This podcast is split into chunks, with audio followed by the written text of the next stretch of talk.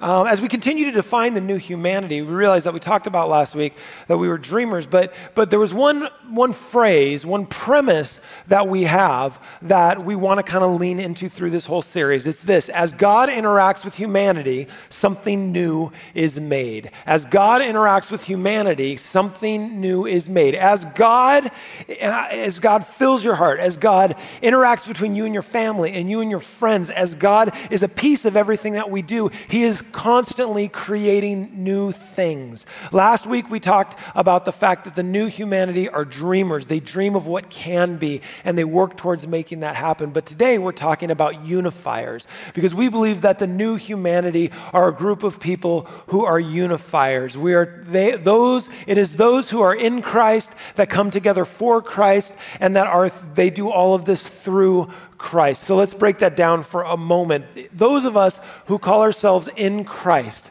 this means that we have assented to the fact that Jesus is all, that Jesus is the center and circumference of our faith. He is everything that we desire. He is the full revelation of God, as it says in Hebrews and Colossians. He is everything that we need to know in order for us to receive salvation, to receive grace, to live in the way of Jesus. That's what it means to be in Christ. But we also do this for Christ.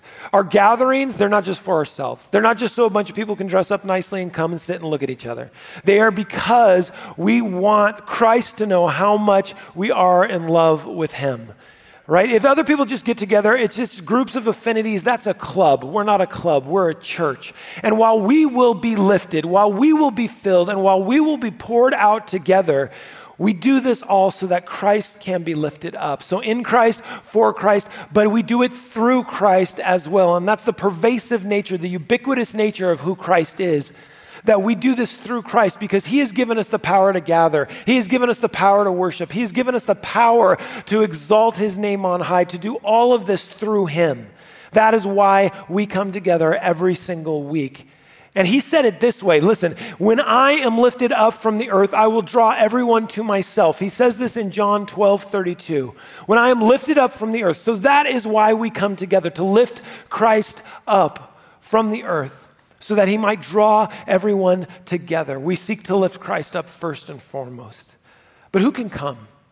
You see, it's interesting because when He says that all men will be drawn to Him, He means that everyone can come. So the salvation of Jesus is available to everyone who believes. Now, when I was nineteen, I worked up a camp, worked up at Pine Springs Ranch, and um, watching kids accept Jesus Christ week after week after week, um, it does something to your heart, and it opened up my heart. And I think I was reconverted, or I was converted maybe for the first time, really understanding the grace of Christ. And I had this conversion experience, and it really sort of changed my life. And I was dating a girl at the time who wasn't up at camp, and I, I remember coming down and thinking, well, I, we can't date anymore. She's into things that I don't want to be into. She's not focused on Jesus. And so so I broke up with her. And it was kind of harsh because um, I was nineteen, and nineteen-year-olds can be stupid. Well, at least this nineteen-year-old was super dumb. Um, anyway, I broke up with her, didn't see her for a while. About six, eight months later, I don't remember, we were having coffee. And um, as we were kind of chatting, you know, you got to do the postmortem, right? Y'all, you got to get together. You got to, you know, what happened? Where'd you go? And she said, you know, you really hurt me. You really hurt me when you broke up with me. And I, yeah. It's nice to know that you, you know, that somebody cared. So I was like, huh. And she goes, oh, not because of you. Like, oh. She said, not because of you. The reason why you really hurt me is because you had discovered this thing that was changing your life. It changed who you were. And you never invited me in. You never shared this love that you have for Jesus with me. You just thought I wouldn't be interested, or it wasn't something for me. I mean, have you ever failed to be the recipient of an invitation? Have you ever... You, you know those conversations, right? You've got three friends hanging out, you're one of them, and one goes, hey, you going to Joe's party? And the other one goes, yeah, I'm going to Joe's party. And they look at you and they're like, you going to Joe's party? And you're like, I don't know anything about Joe's party. And they're like, oh. And then there's that, like, you know, like everybody's trying to back. I'm sure you, your invitation just got lost in the mail. No, it didn't. No one uses mail anymore. Why do we still have it? There's absolutely no point for mail anymore, right? It may have got lost in the mail. I'm sure Joe likes you. Are you and Joe upset at each other? You're like, I don't know. And they're like, well, there's, there's part. I'm sure you can come. And that's how you want to go to a party. I'm sure you can come. Are you sure I can come? Because if you were sure, I would have been invited. Awkward. How short is your invitation list to heaven? How short is it? Is it shorter than God's? Because this is what God says about Jesus. In Isaiah eleven ten, it says, in that day, the heir to David's throne, the root of Jesse, or the, is the, the term that it uses, will be a banner of salvation for all the world. The nations will rally to him, and the land where he lives will be a glorious place. We need an amen for that. These are good words. We don't read Isaiah enough. In the day, in that day, the heir to David's throne will be a banner of salvation to all the world, the nations, not some nations, not a couple nations, not your nation. The nations will rally to him, everyone. And I love what he says in that last sentence. And the land where he lives will be a glorious place. The land where he lives will be a glorious, wherever God inhabits is a glorious place. Where does God live now? The land where he lives now is your heart. Is your heart a glorious place? Or is it dark? Is it dark with bitterness? Is it dark with resentment? Is it dark and filled up with the baggage that you've put onto it, put into it? I was just doing a training with some pastors, really great people, a conference of ours. And man, um, really good. I did my first did my first um, presentation in a couple hours. And as I finished the presentation, this guy comes up to me. And I didn't know who he was, but he kind of like came up to me. He's holding a piece of paper in his hand. And, and when you public speak a lot, you begin to know somebody when they're coming up to say, oh, thank you so much. And when they're coming up to not say that. And um, felt like he might not say that. And so he comes up and he goes, do you know what this is? And he kind of shoves this piece of paper in my face. I was like, oh, I don't know, let me see. So I pick it up and I read it. And um, just so you know, Crosswalk Church, about, I don't know, seven, eight years ago, before I got here, put together a statement of inclusion of who is welcome in our community. And this statement of inclusion says, all are welcome to our community of belonging. It doesn't matter who you are. It doesn't matter what you do. You are welcome in the kingdom of God with us. All right, praise God for it. It's a really great statement. And he said, so what do you think of this? And I said, oh, that's our Crosswalk statement of inclusion. And he goes, well, I really have a problem with it. And I was like, where did you get that, man? Like, I don't, I'm not even sure it's on our website anymore. We've done some changes to our website. I'm not sure it's there. And he's like, I've had this on my computer. I've been waiting to talk to somebody about it. And I, I, I said, what are you doing, man? I don't know you. You don't know me. Why, why are you coming? What's in your heart? Why are you doing this? And so we continued to talk a little bit. It wasn't contentious. It was just, you know, uncomfortable. Let's put it that way. And he said to me, hey, buddy. Um, he said to me, at one point, at one point we got to the gospel, which is always a good place to go. And I said, hey, what do you think the gospel is? And he goes, oh, and he explains the gospel, and he explains it pretty beautifully. And I was like, oh, I totally agree with you. And then he said something at the end, and I was like, oh, I don't, I don't agree with you. Um, but, but we... He shared this with me, and as he's talking about the gospel, I begin to be convicted that if I'm going to be a unifier, I've got to be friends with this guy, and I don't really want to. And so what I had to do is I had to start thinking, what do we have in common? I like the first part of your stuff about the gospel, because if I'm going to be a unifier, I've got to, I've got to do it too. So we kind of ended the conversation. As it ended, he reached out his hand. So I reached out my hand. And he said, you know, I've still got a real problem with this, but, you know, can I have your email address? And I said, yeah, you can have my email address. You know, so I'm looking forward to what that conversation entails. I don't, I don't know that we'll agree. And in fact, I, I've got something shocking to share with you today. And I feel like this is the place that I just need to open up my heart. It's hard to believe, but it's true. Not everyone agrees with me on everything. You guys are like,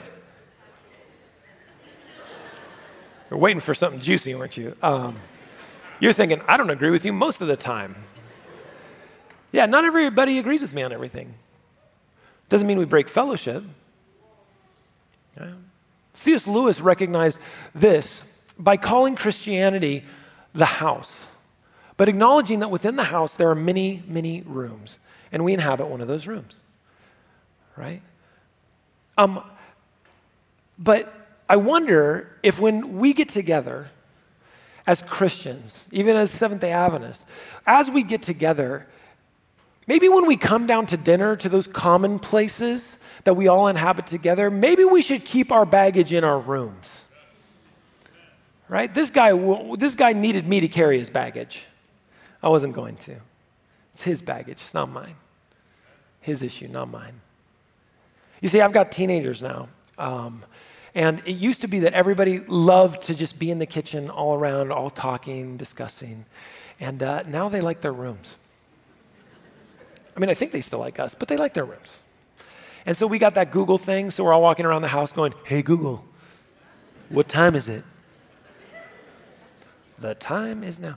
And so now I have to go like, hey, Google, broadcast. And I'll broadcast to all their rooms, and I'll be like, come down here. And then it'll reply, and I'll say, why?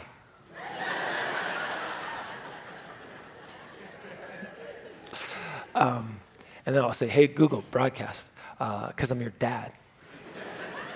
And then I'll back and I'll say, so? Because they're teenagers.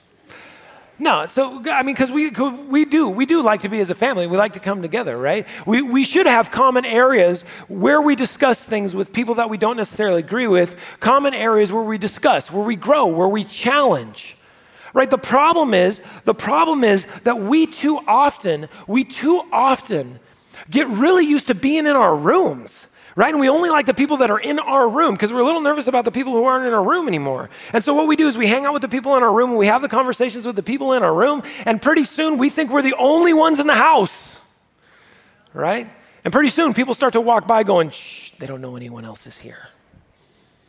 See, and what happens is when we do that and all we do is discuss about the things in our room and the things that we have to deal with, we can become myopic much too easily. It means that we have tunnel vision and we don't see what's going on with the world. This seems to be why we never talk to anyone else in our faith communities and why we think that we have the only conversation that's happening, the only conversation that's happening. We're not interested in Christian unity because we can't even get Seventh-day Adventist unity. So what is Christian unity? Sorry, I'm just going to admit this because I said something that sounded like it should be serious and I started laughing. My son is in the back waving at me in the cafe and all his friends. Good to see you. All right, we're done now. We're good. Now you stop. It's okay.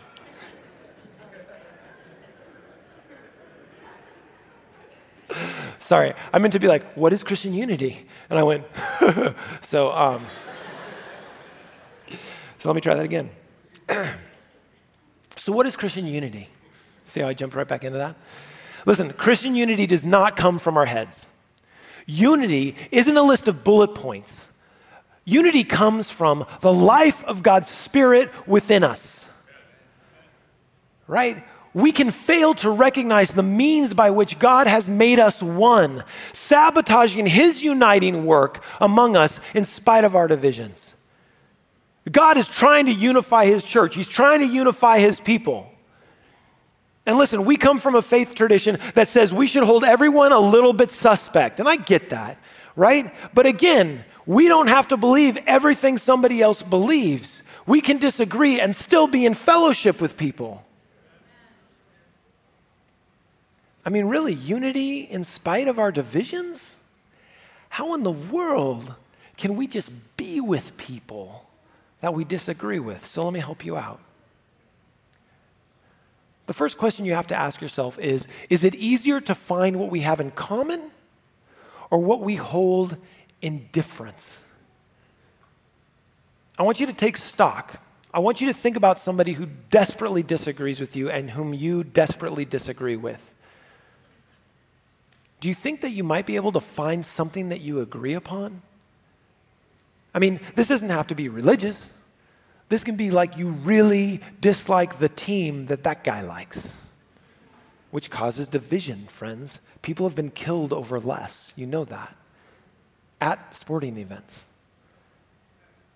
Would you, would you be able to agree on more in general or less? So if you can't find anything that you agree with that person with, let's start in a really simple place. Let's start with air.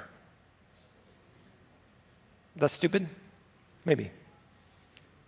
But if you can't agree on anything, you can't agree on one thing, you both breathe air. That's one. You both drink water. Two. You begin to build an infrastructure of agreement rather than an infrastructure of division. And then you might be able to get along with people a little better, because the assumption that we disagree on everything is not a good starting point. We don't disagree on everything. We disagree on some things, and that's okay. Because it's okay if you have Jesus as the center and circumference of your faith. Because you are not, you are not focused on what they believe about this, what they believe about the end of time, what they believe about what day you're supposed to worship on, what you believe about what you're supposed to put in your mouth. All distinctives, all great things, but that is not what we focus on. What we focus on is Jesus Christ. That doesn't diminish those things, by the way, because when you lift Jesus up, everything becomes more important. So don't ever walk out of this church saying, oh, Pastor Tim doesn't believe in any of this. That's not what I said. I said I believe in Jesus, and it makes those things more important. The people who only believe in doctrine diminish them because they don't have Jesus in them anymore. They just become a lifestyle. I got kind of angry there. Let me just own that. This is a weird day. But if we say we love a God who loves everyone, shouldn't we? Kind of asked that question last week, but it still remains true, because the new humanity sees humanity as more the same than different, right? Religion can be deeply divisive. Religion can hold us apart if we do not recognize the humanity in the other person. Look at the person next to you. I don't know if you know them, but there are some things you guys have in common. The person that you see across the parking lot, the person that you see in, in, in, in a store somewhere, you have more in common with that person than you have difference. I don't care what race you are, I don't care what religion you are, I don't care what orientation you are, you have more the same with them than different. Because that humanity is where it begins. And religion can be an incredible expression of the best of humanity as God works through us in religion. Or it can be the deepest divider that we have. You choose by the way that you express who you believe God is in your religion, in your faith, in your life.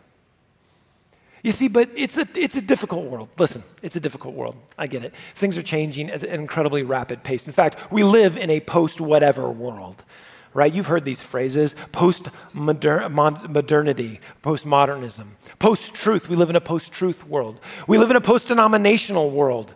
We live in a post-whatever world. And I know that that scares people, because all the people we were supposed to hate, we're not sure we're supposed to hate them anymore. If you keep moving the line on hate, who am I supposed to dislike? And that's bad. No, that's good. You see, when everything changes, everything changes. And when God interacts with humanity, something new is made. See, perhaps some things were supposed to fail, right? Because sometimes things have to die in order for them to be reborn. Maybe we're supposed to fail in order to be reborn. Doesn't the Bible say something about that? Galatians two twenty. My old self has been crucified with Christ. Uh, it's dead. It is no longer I who live, but Christ who lives in me. So I live in this body by trusting. The only reason I live in this body is because I trust in the Son of God who loved me and gave himself for me. By the way, acknowledging this is the beginning of becoming unifiers, because we are all starting from zero. Because when the slate is wiped clean, we can all begin together. You, you remember being in elementary school? Play some game, doesn't matter what game. I always remember this in dodgeball, right? You're playing dodgeball, you're not paying attention. Somebody throws the ball, hits you in the side of the head, which hurts, by the way. Bam! You all know that sound, right? When that big red ball hits you in the head, boom, right? And when you weren't paying attention, you're like, no, no, no, no, no, no, no, no, I need a do-over, right? And that's how we say it. We didn't say, I, you know, I need a do-over. I, I don't, I don't need to do this again. I need a do-over. That's the way it's said, right? And here's the thing about a do-over. This is what's fascinating about a do-over. I don't know if you know this, but we're going to exegete a do-over. Do-overs are some of the first acts of grace that we receive from our communities. You know why? Because you can't call a do-over. Somebody else has to agree to the do-over. Somebody has to give you the do-over. You're like, do-over, do-over. And if somebody on the other team is like, all right, man, I saw you weren't paying attention. It's okay, guys, let's give them a do-over, do-over. And you're like, redeemed, right? We we don't, we don't, we don't give ourselves a do-over. We are given a do-over. When the slate is wiped clean, we can be all begin together, right? Because in the kingdom of heaven, there's no hierarchy. There's simply Jesus and us.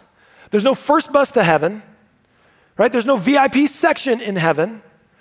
There is just the fact that we are grateful God gave us a do-over, and now we live in the do-over. That's the do-over that unifies us.